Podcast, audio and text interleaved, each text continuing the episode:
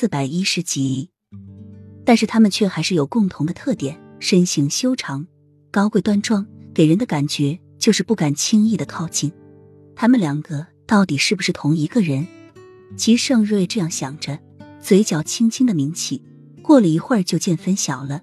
在高超的易容术也有破绽的时候，花错的易容术已经到了出神入化的地步。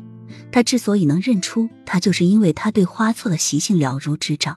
只要时间一久，他便能观察出来。至于雨涵，阔别六年，他不知道他改变了什么，但是他给他的感觉虽然有了一丝变化，但是却依然的那么熟悉。他之前也有多次很近的接触他，但是都没有发现任何的破绽。要么就是他不是雨涵，要么就是他的易容术太高超了，以至于他都发现不了。但是今天无论是多高超的易容术，只要他一了容，他就能有办法让他露出真容。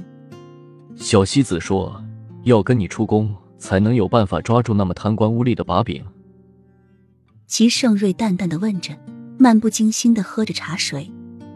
洛英点点头：“是的，这几日他早就想好了对策。”齐盛瑞眸光连起，细细的锁住洛英的容颜，眉眼处、棱角处都细细的端详，倏的放下白玉茶杯，拿起一个令牌道：“这是出宫的令牌，你拿着。”小西子看了看眼齐盛瑞的脸色和架势，留在原地没有动。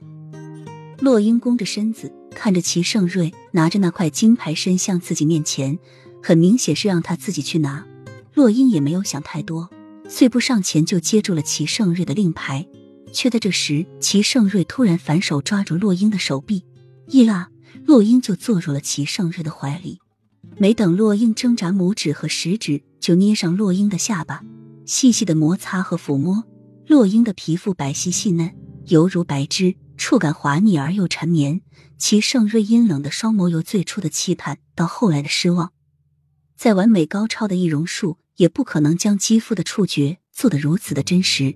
他一触碰到他的肌肤，他就被那种奇妙的感觉包裹住，如轻抚少女般柔嫩的肌肤一样。但是他脑中却充满着无限失望。他不是雨涵，